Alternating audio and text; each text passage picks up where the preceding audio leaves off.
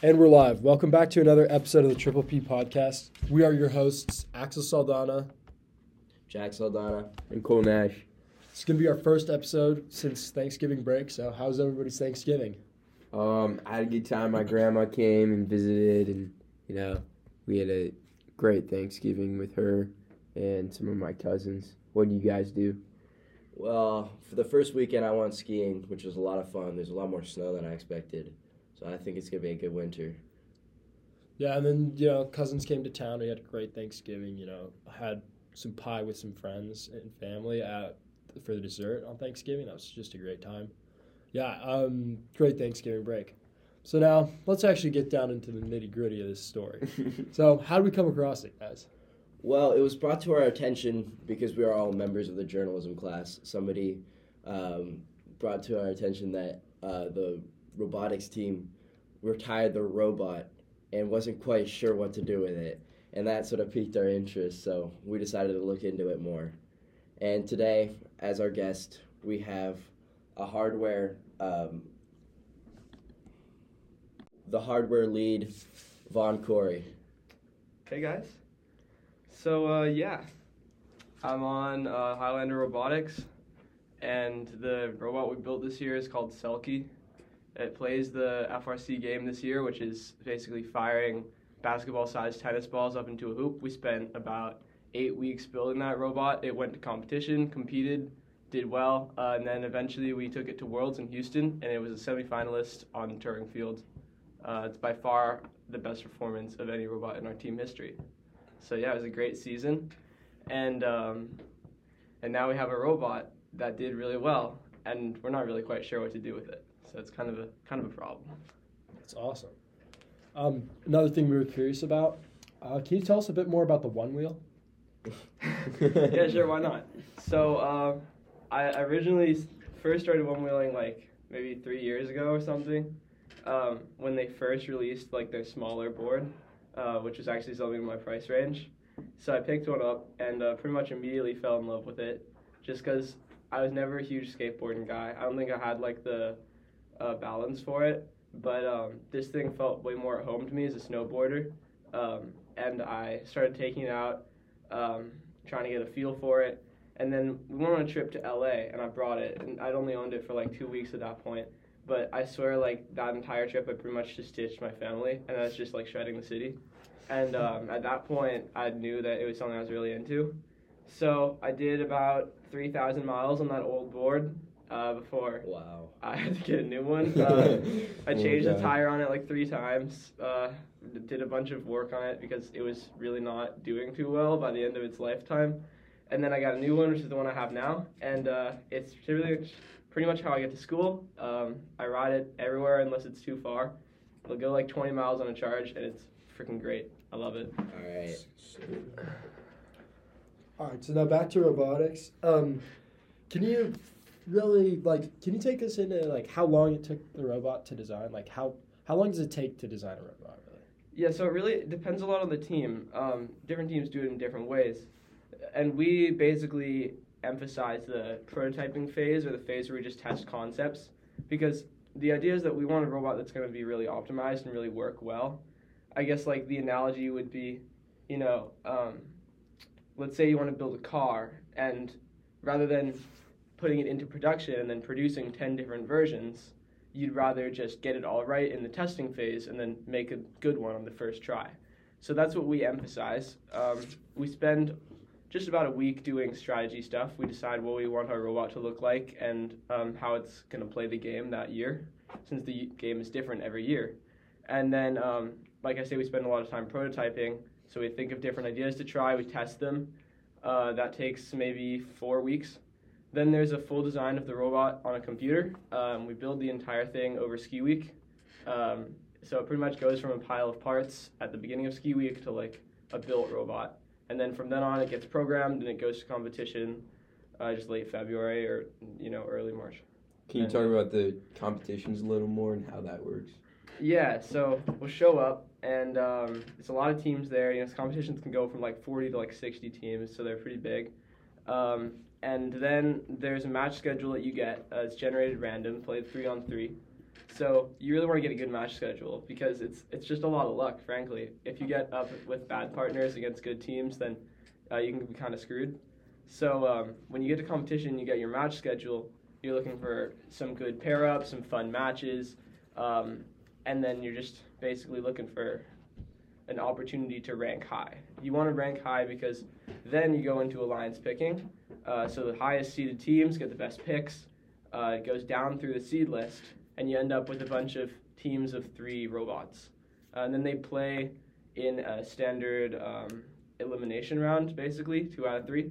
And eventually there's a champion alliance of three robots. Um, and depending on the size of the regional, there's a certain number of slots of people who will get to advance. And if I'm correct, you guys reached the semifinals, and so that's the top, how many teams? Uh, so at our first regional, we placed like fourth, and um, then our second regional we did worse because it was more competitive, and placed like ninth or something.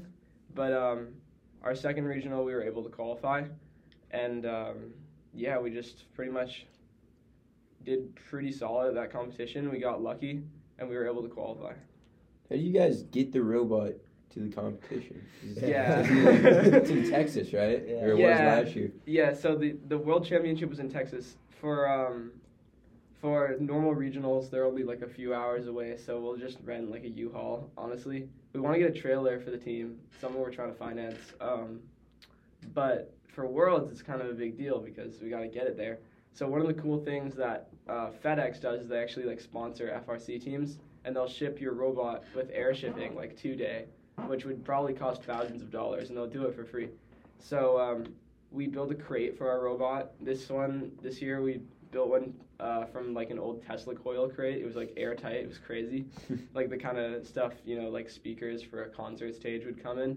Um, so we build that, and then it gets sent on a air shipping from FedEx, and the rest of our stuff uh, that we use to build our pit, which is like where we repair the robot, uh, goes in a big semi-truck with a bunch of other team stuff, and it's hosted by uh, another California team a few hours from here. Well, it sounds like you guys have a big budget. Who are your sponsors? Uh, yeah, so we really appreciate our sponsors. They allow us to do what we do. Um, some of our biggest sponsors this year were um, NASA, Intuitive Surgical, Um, Virtual Image and Animation, uh, SolidWorks, Dassault Systems, um, and some of our new sponsors this year are probably going to include Making Fun and um, a few others that haven't been fully finished yet, but we do really appreciate those sponsors. They allow us to do what we do. This is going to be a bit less of a technical question, but you mentioned that you were shooting like ten basketball-sized tennis balls. Yeah. So, like, so I assume the robot's pretty big. Like, how big are we talking? Yeah, so there's a lot of variation, especially from, from year to year, but even from team to team. Um, we built a really small robot this year because it was designed to be as agile as possible, which definitely played out on the field. And it was about uh, twenty-four by twenty-four by like thirty-six inches. But we also put like bumpers on it, so that's another like four inches. So it's effectively like a twenty-eight square robot, and it's it's pretty big. Uh, it's it's pretty intimidating to see it driving around. It's got a lot of power. Yeah, wow, super cool. All right, so can you tell us about this new robot? Like, what's it gonna look like? We talked to Alex, and he was saying that you guys are gonna get your task, I think January eighth. Yeah, that's right. So. So it's going to be a lot, and it's really hard to predict what our robot's going to look like this year because um, it's most likely going to be a game that our team hasn't really dealt with before, um, probably something that doesn't involve shooting game object, and um, and that's the kind of stuff that we spend, you know, that's when we spend a lot longer on the strategy phase because we know, like, we're pushing our team's boundaries more. Last year we were like, okay, we know how to build a shooter, we know how to build a robot that can do these tasks, versus this year we might be more like, um, I guess, conservative about what we're capable of. Um, so yeah, we don't know what the game looks like, and we're going to probably have to focus more on our strategy this year, just because it's probably going to be a tougher game for our team. We did get the theater, though, so you can get the whole team in there to watch wow. the kickoff. It's going to be fun. Super cool. Yeah.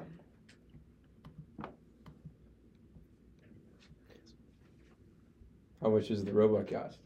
Yeah, that's a big question. A big yeah, question. That's the big question. So, so it's kind of a difficult question to answer because, of course, it depends if you um, only include material costs or you include like costs of machining or um, I mean, I know that some teams even like include man hours in the theoretical cost of their robot.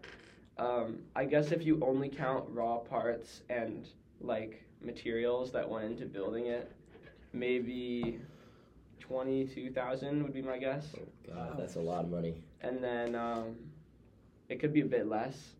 I talked to Valet Pareto Black about this. Yeah. And she said, you know, like one motor could be two hundred dollars, uh, a vision system could be eight hundred dollars. Um, and she didn't really know how much the whole robot was, but, you know, there's multiple of these parts, right? And all these parts are really expensive, so. Yeah, exactly. That's one. That's why we're so grateful to our sponsors, because we really couldn't fund it without them. Um, so, you know, motors, you, like you said, they can be like two hundred dollars. Um, Our control system components, like electronics and stuff, probably add up to like three or four. Just like that's literally, you wouldn't even see it on the robot, but there's like four thousand dollars right there. Um, and we also really appreciate some of our material sponsors, like Tap Plastics, um, who provide us with some materials that we would have to pay for otherwise. Um, so that helps lower the cost a little. All right, now that the season's over, and you guys achieved so much, semifinalists at the Worlds. What are you gonna do with Selkie? Yeah, so there are a lot of options. Um, I don't know if y'all know this, but but Selkie got like honored by the mayor. We have like a proclamation that May eighteenth, twenty twenty-two is Highlander Robotics Day, which kind of changes it even more because, I mean, we literally have like a document. So we kind of, we're thinking about how we can basically preserve it. Um, because our team is just at the very beginning of its like life cycle. Um, some teams that are always doing really well every year uh, have been around since like the nineties. We were just founded like three years ago or something like that. Um, and we're doing really well for our team age. So when we look at, at stuff like this, the priority is really like how can we um, do something that's gonna keep the team growing? And in this case, the bot really symbolizes like a breakthrough. Um, something that we built all of a sudden that was really, really competitive and really great for such a new team. And we want to keep it around because it symbolizes that. Um, now, the school doesn't particularly appreciate us um, taking up space. Uh, and this is, the this is the reason why if you ever look in the STEAM lab, all of the tools are kind of jammed into a corner. Um, and we're, we're trying to figure out how to um, improve that aspect. But that actually makes it more difficult because um, we can't just like put it somewhere. Uh, versus a lot of other teams like two five four um, out in, in Bellarmine Preparatory, literally just has their old robots like on the top of shelves in their lab. It's super cool. So when we're looking at this, um, we need to basically find a spot to put it, and uh, hopefully in our lab. And it, we're hoping to keep it together, keep it driving. It's great for demos. Um, people really like to see it. It's just fast, zippy robots, very small. Um, and I want to hang it from cables, which I think would look super cool. But um, I'm not sure if I can get everyone to approve on that. All right, so we were told by Alex that the names come from uh, Scottish folklore. And is that because you guys are called Highlander Robotics? Yeah, it, it's actually, I think it was Mister Littlefield's idea originally, because um, he like visited our team back in twenty twenty when it was just getting started. Um, and this was before we were very integrated with the school brand. So one of the ways he thought we could represent the school was by pulling in some like Scottish heritage stuff. Um, so yeah, we named our first robot Nessie after the Loch Ness Monster. Um, and we kind of liked that. It, we thought it was cool. So the next year we named our robot Whirlpool because there's this like mythical whir whirlpool off the coast of Scotland. And uh, now we're pretty much just sticking with it. I think it's a lot of fun because it makes our robots stand out. You know, you see a lot of robots with names like Overdrive and Impulse, and it's just kind of boring. Like, naming our robot, you know, Nessie or Selkie, it's just fun. Um, yeah. All right. Um, well, let's say you win it all this year, right? Yeah. What, what do you get in return? Do they give you... Does, do they give your team money? Do they... Um, so they, they do, um, but... It's really more of a thing, like you'll get a lot more sponsors, your team will get a lot more global recognition, um, and then that's how you kind of grow. So I think it's different than some sports. Um, Well, I guess it's kind of similar to like basketball, how people know that the Warriors are like an objectively good team, like they're always going to do pretty solid.